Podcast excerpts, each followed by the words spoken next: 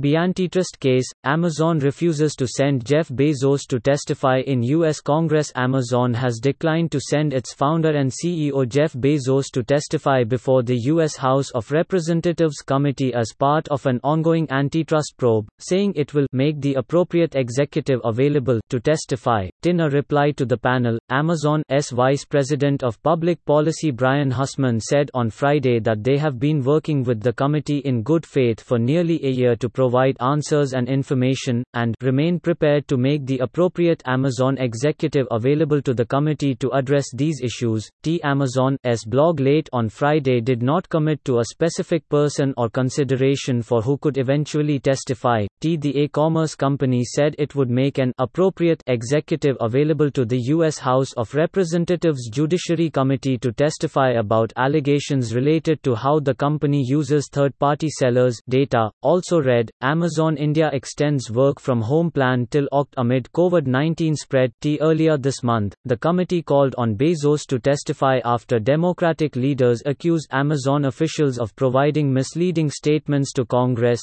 T the House Judiciary Committee, which is investigating Amazon's role in the digital marketplace, even threatened to subpoena Bezos in case he fails to comply.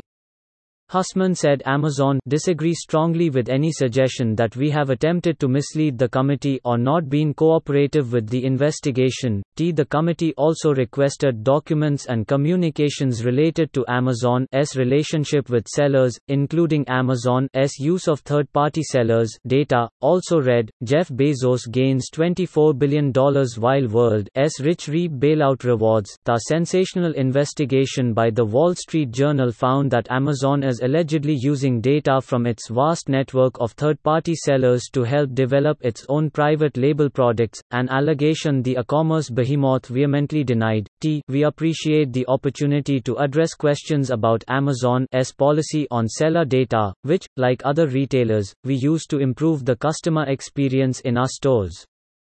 Use of store data is the norm across retail, where Walmart, Target, Walgreens, Kroger, and Costco use store data to develop and sell private brands, said the Amazon executive. Also read Amazon raises overtime pay for warehouse staff. Bezos, August on COVID 19. Taz even the former employee quoted in the Wall Street Journal made clear our seller data protection policy is well known to our employees, and using individual seller data to aid the private label business would be a clear violation of that policy. T. That article confirms that any employee alleged to have accessed non public data of an individual seller would have done so only with full knowledge that doing so would violate the policy. T. The article also conflates broader product pricing and top seller data readily available to a